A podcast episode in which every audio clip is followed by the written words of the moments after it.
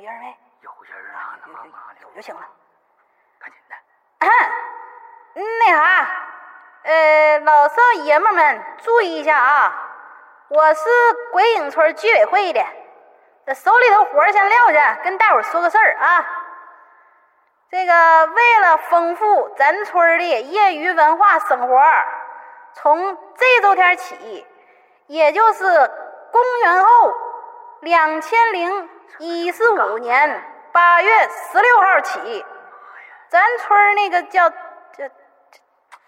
叫叫啥玩意儿？你家这爱情就鬼语者是呗？干啥呀？你说他这家门咋起这么土呢？哪个村儿呃鬼语者文艺队里头找了十个最会唠嗑的人儿，给大家讲讲闹鬼的事儿啊！你妈讲的老瘆人了，跟你说，每天晚上八点钟在在在歪歪在在还记不住呢？啥地儿？歪歪嘛。歪歪，外家老娘们儿，你这歪歪是个啥玩意儿？歪歪那车号不给你写在上面了吗？呃，就在歪歪电台的幺七幺九五九六二号那个苞米盖子地里头举行为期五天的故事汇演。呃，再说一遍啊，是歪歪电台。幺七幺九五九六二号苞米盖子地里头，为期五天啊。那个每天俩人，一个大兄弟，一个大老妹儿，可带劲了，给大家讲故事啊。那个老好听啦，老给劲儿啦。呃，欢迎大家到时候准时准点来听他们唠啊。那个马扎子、板凳子、毛瓜子、矿泉水啥的自备。你说这没用干嘛？呃呃，要注意素质啊！那啥，那壳啥的别满地乱撇啊！不是，不还有那招铁柱的事儿吗？哦，不，那柱子给您递。啊，对了，那个四大队那个赵铁柱，赵铁柱，你管好你们家那花尾巴猪啊，别老上人李二狗家去拱人白他地儿去，听见没？再让李二狗跟我告状，我扣你工分儿，知道不？没了，就就就就这些啊，没了，就这些。待会儿记准时间啊，麻溜的说的。行行行行，我走了。那啥，跟你家李秃子说一声啊，我晚上找他喝酒去啊。哎哎，这这这这玩意儿咋咋关呢？就就那关这儿呢。最近那缺货，这真的挺缺货。我们寻找恐怖的代言人，我们寻找神秘的代言人，我们寻找鬼魅的代言人，我们寻找鬼语者。你现在收听到的是《鬼影人间》第一届鬼语者全球主播选拔大赛。各位听众大家好，欢迎来到《鬼影人间》第一届鬼语者主播大赛的复赛的节目展播，我是石阳。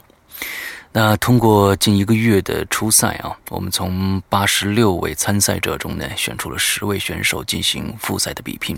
那么我们的复赛呢已经开始进行了啊，从昨天晚上啊、呃、开始，一直到这周四，每天晚上八点，我们都会将在这个 Y Y 语音的一七一九五九六二这个房间进行我们的现场直播。每天晚上呢都是一男一女两位选手。嗯，那么昨天晚上呢是我们复赛的第一天，有两位选手来讲他们自己的恐怖故事啊。一位呢是张宇阳，另外一位呢是张子轩。啊，一男一女两位同学。其实昨天晚上也发生了不少的突发状况啊。呃，由于呢这个网络信号的问题啊，当时呃这个宇阳同学掉线了很长时间之后呢，我和龙玲两个人啊就开始呃救场啊。呃，我讲了一个恐怖故事。呃，龙玲呢讲了一个他最近发生在自己身上的一个恐怖事件啊，我觉得比我那恐怖故事还恐怖啊。那由于这个现场的时候啊、呃，信号经常的会有延迟什么之之类的这些状况发生，所以呢，在我们今天晚上的这个展播的节目里边，我们将不会将呃前一天晚上的直播的全过程发给大家，我们只把参赛者的故事发布出来，让大家一同的来欣赏一下。嗯，那么首先呢是昨天晚上第一位参赛者张子轩的故事，热爱生命。热爱生命，作者周德东，由张子轩播讲。鲍当村北面的山上有一眼已经关闭的绿松石矿井，绿松石是稀有的宝玉石，三个人偷偷进去开采，不幸塌方了，他们都被困在了里面，大约几百米深处，生死不知。当地驻军立即奔赴现场营救，他们爬进矿洞中，青云坍塌挡住的矿渣，洞顶的石块和泥渣还不时掉下来。为了防止再塌方，他们运来粗大结实的木料搭架支撑。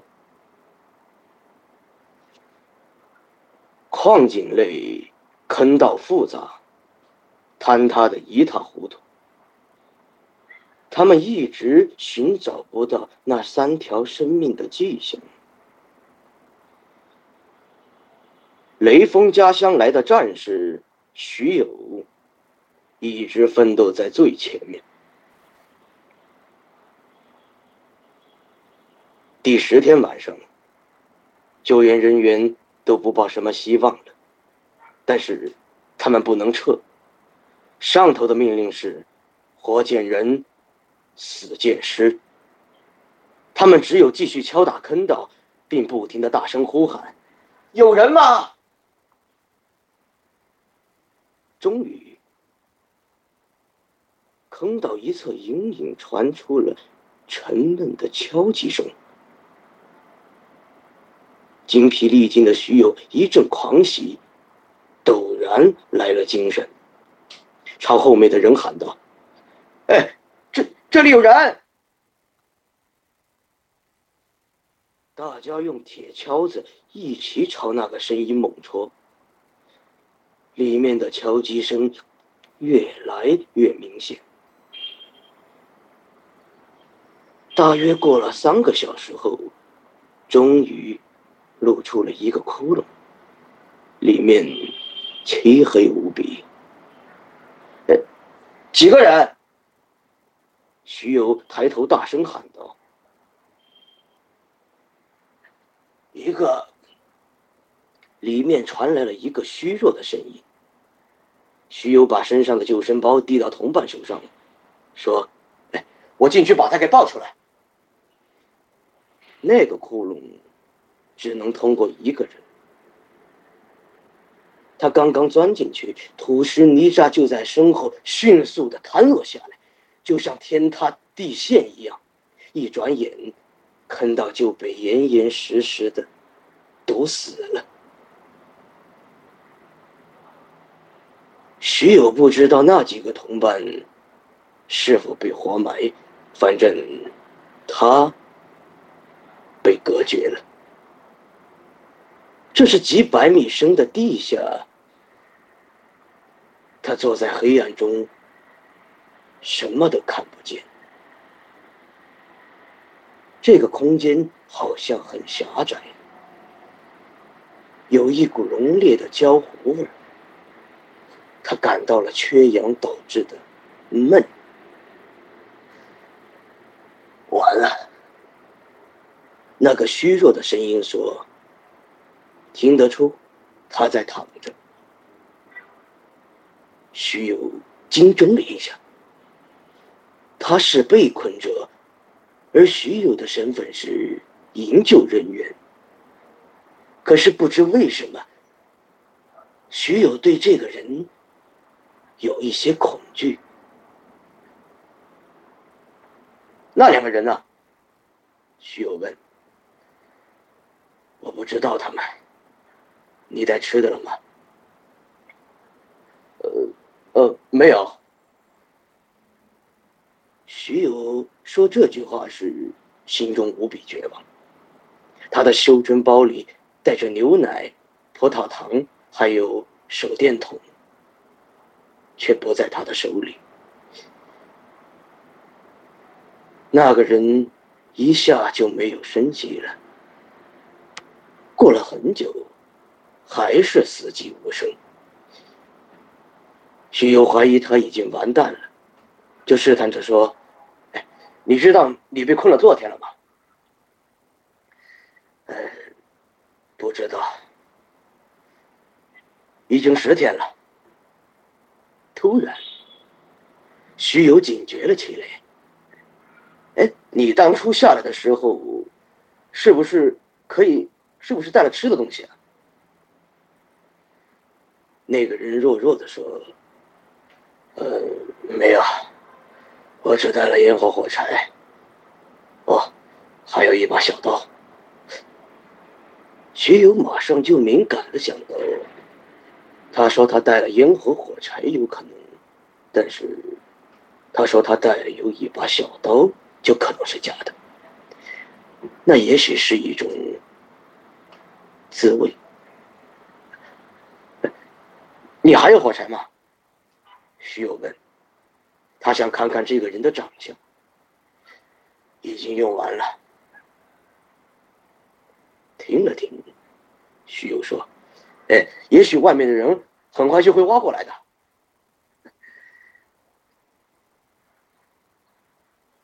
对方没有吭声，他似乎对这种毫无可能性的安慰很反感。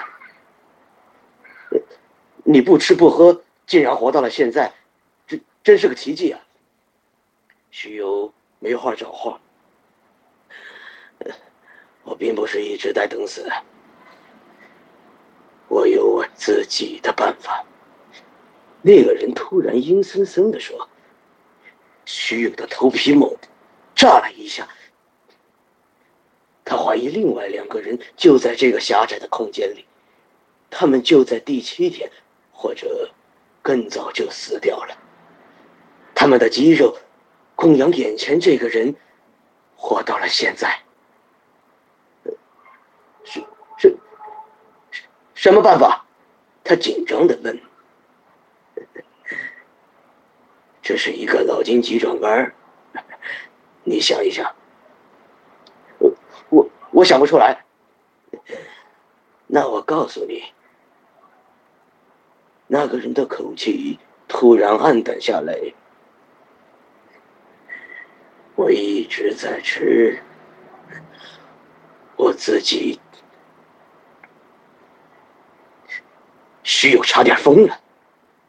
他感到在这无没有出路的绝境中，在这没有无边的黑暗里，在这充满了死亡气味的地下，面前这个在生死边缘挣扎了十天十夜的人，容貌已裂变，人格已裂变。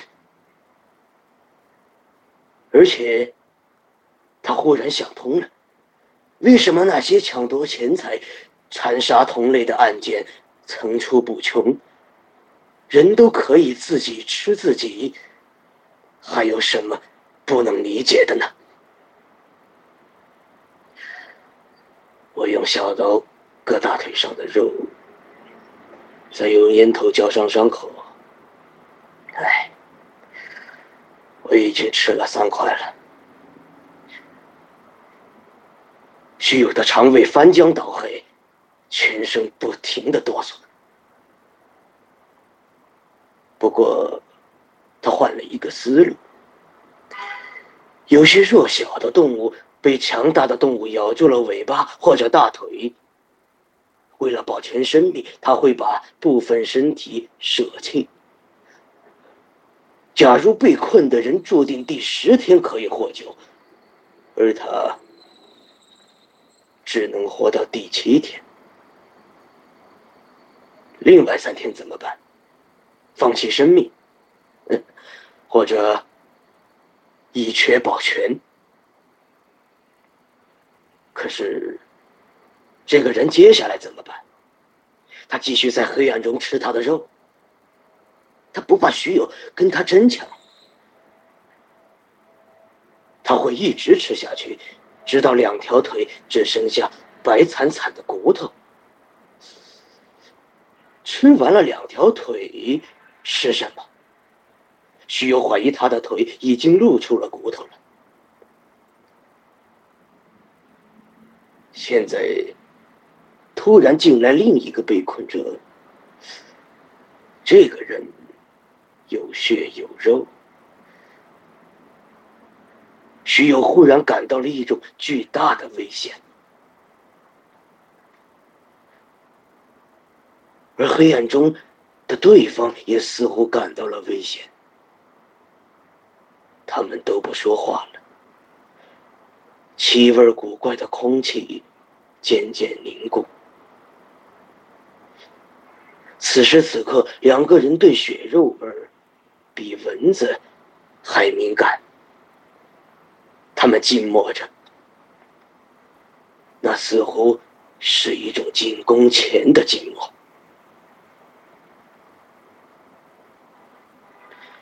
徐友一直没看见对方长什么相，对方也一直没看见他的长相。这个人的手里有小刀，而徐友有铁力。徐友身下有一块坚硬的石头，一直硌着他，他实在忍不住，轻轻地动了动。他马上感到对方也警觉地动了动。在这个特殊的时间和地点，一个大一点的动作就可能引发一场你死我活的厮杀。这里是一个不寻常的世界，气氛不正常，心态不正常，举动不正常。不过时间还早着呢，终于有一天两个人会熬不住，变得狂乱失控，歇斯底里，互相啃咬。为了消除对方的警觉，友好一下气氛，徐友想跟他聊聊天。他对着黑暗中轻声问：“你叫什么名字？”对方在黑暗中答道：“呃，穆建立。哦，我叫徐友，湖南人，在这里当兵。你是鲍塘村的人吧？”“不不不，我在县里。”“你你在什么单位啊？”“原来在亚麻原料厂。”“半年前下岗了。”“哦，我们部队就在你们厂旁边啊。”“哦，炮兵团。”“呃，是，我们经常去你们厂搞联谊活动，说不准我们还见过面呢。”“有可能。我记得有一个兵弹吉他唱歌，特别棒。”“呃，啊，那就是我。”徐友有些激动，他瘦瘦的，啊，我就是瘦瘦的，啊，没错。哎，没想到我们在这儿遇到了。哎，你放心，我们一定能出去。哎，不，没希望了。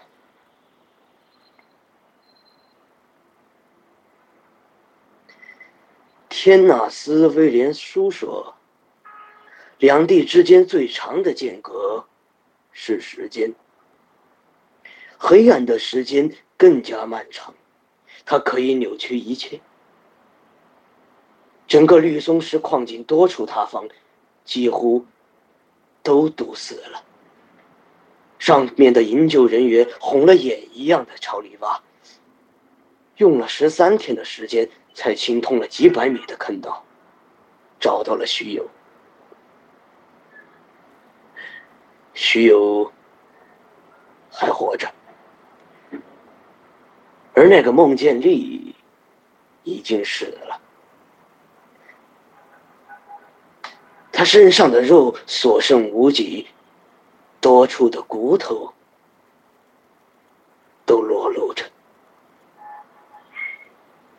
后来徐友一见到阳光就疯了。接下来请大家欣赏鬼语者复赛的第一场的第二位参赛选手张宇阳的故事，人偶的丧歌。我今天播讲的叫《人偶丧歌》，播讲人张宇阳。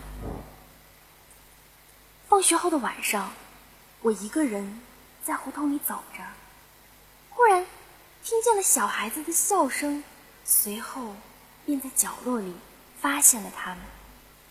他们嬉笑着唱起歌来。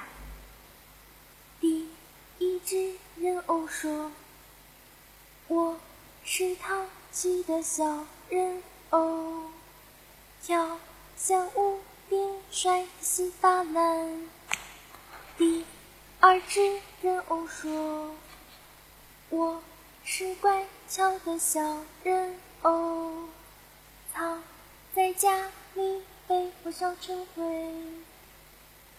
第三只人偶说：“我是生气的小人偶，拿起剪刀自己割断头。”第四只，忽然我发现一个不知从哪冒出来的男人拿着刀劈向那些孩子，刀劈在地上，那些孩子不见了。那个男人定定地站着，我顺着他的目光望去，那四个孩子竟站在不远处，发出嘿嘿的笑声。闭嘴！那个男人再次冲了过去，住手！我一把拉住那个人，那些孩子趁机逃走了。你看见他们了？那个人一把揪住我，你竟然放他们走！他的刀架在我的脖子上，我吓得喘不上气来。你干什么？他轻蔑地哼了一声。哼，等你倒霉的时候我再来好了。然后他就消失了，就像他来的时候一样。子清，张老师要你快一点交作业。英乐坏笑着拍我的肩膀。哎呀，真倒霉，我一把抢过木山的作业本。木山，下节课如果老师问起我，你就说我生病回家了。什么？又要逃课？其实今天逃课真的是因为我不太舒服，似乎我有什么事还没有做，却又不知道是什么事，老是有种焦躁的感觉。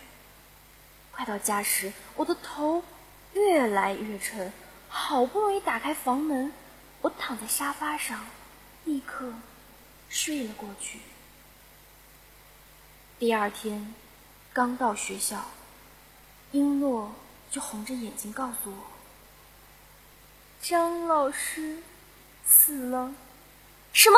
我很吃惊。张老师是从天台上跳下来摔死的，警察局接到了一个奇怪的电话，他们赶到那里时发现他已经死了。据说死亡时间是在半夜。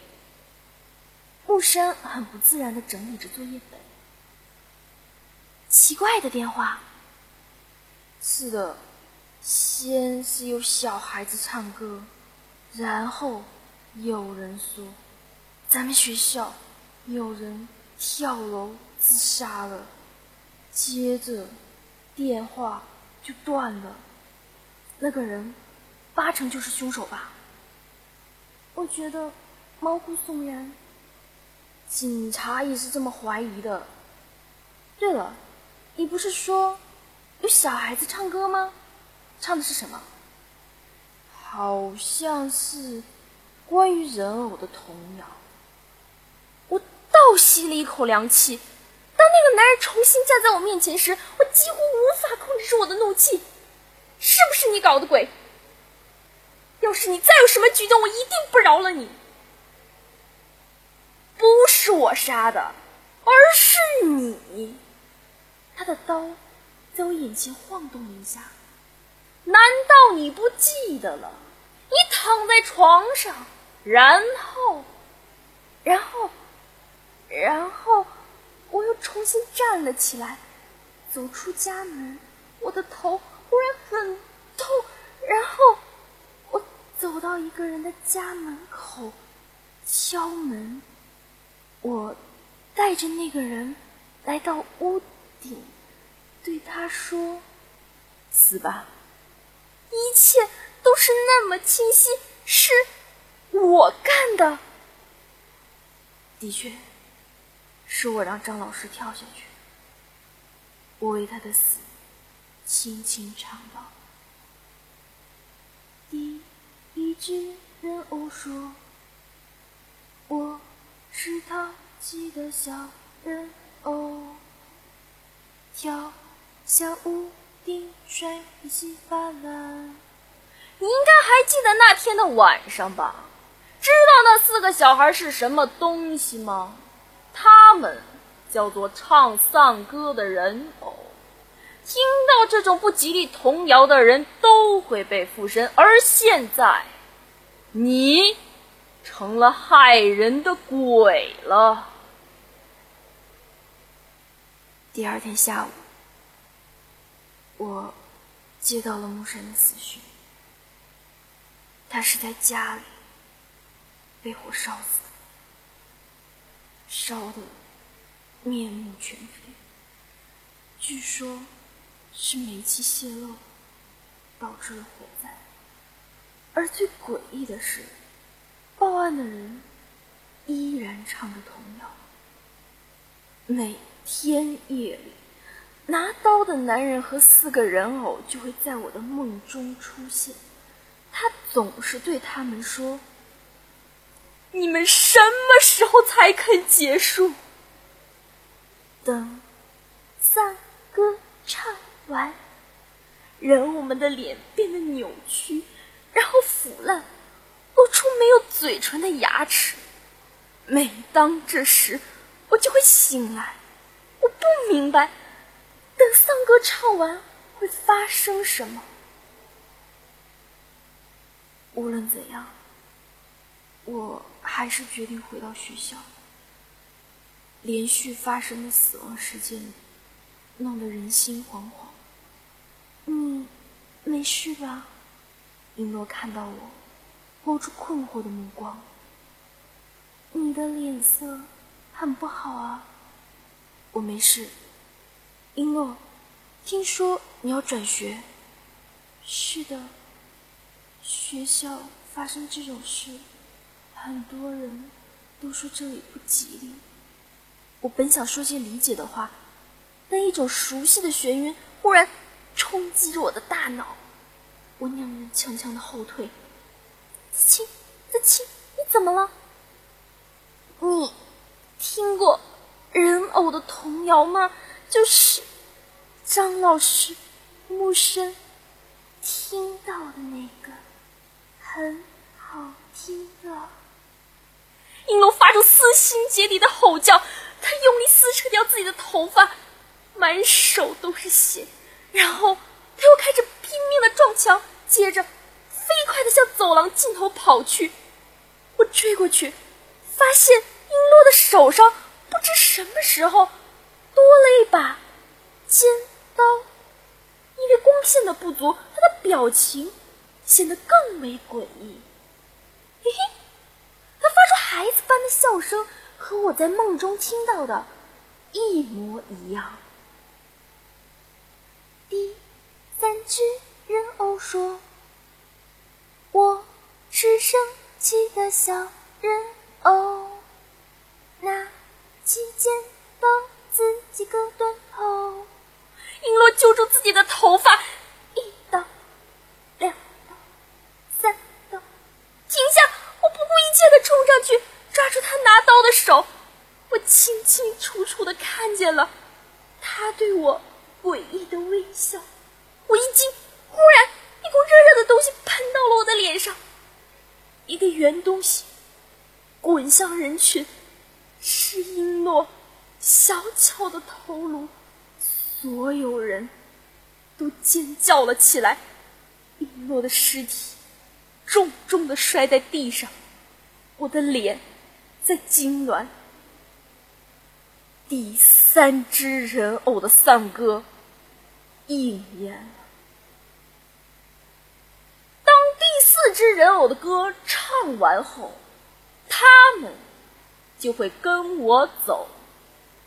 去哪儿？无人之境。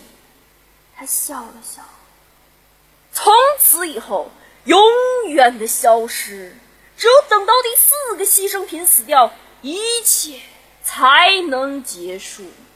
我激动的大喊大叫，你不是人类！我叫旁观者，出轨的旁观者并不是人类。我默默地站起来，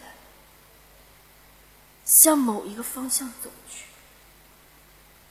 我想，总会到家的。我坐在镜子前，耳边回荡着诡异的笑声。来吧，人偶的诅咒。我对着镜子里的自己说。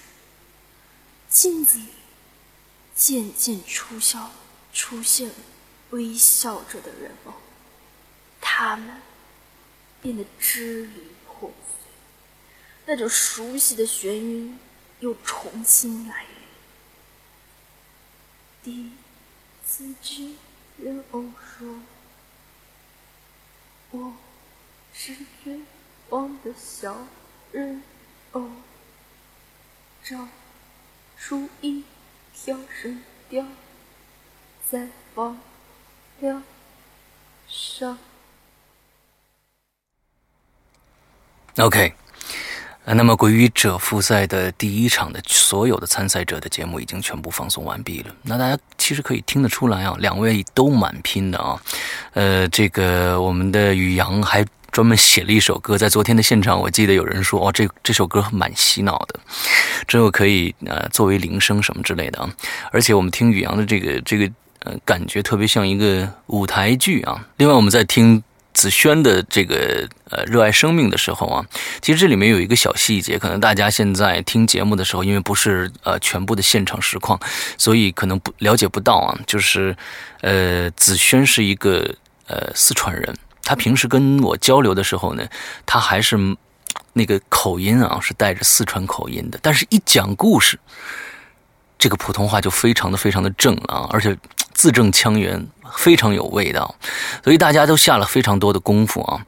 那今天晚上呢，呃，我们呃还有两位参赛者要进行比拼，一位是周晓莹，一位是星辰，不知道晚上这两位还能给我们带来什么样的惊喜。所以假如说大家刚刚听完这期节目，就赶紧来我们的现场，我们的现场直播是在八点开始，呃，在 Y Y 的一七一九五九六二房间里面，所以赶紧来吧。那今天的节目到这儿结束，祝大家这一周快乐开心，拜拜。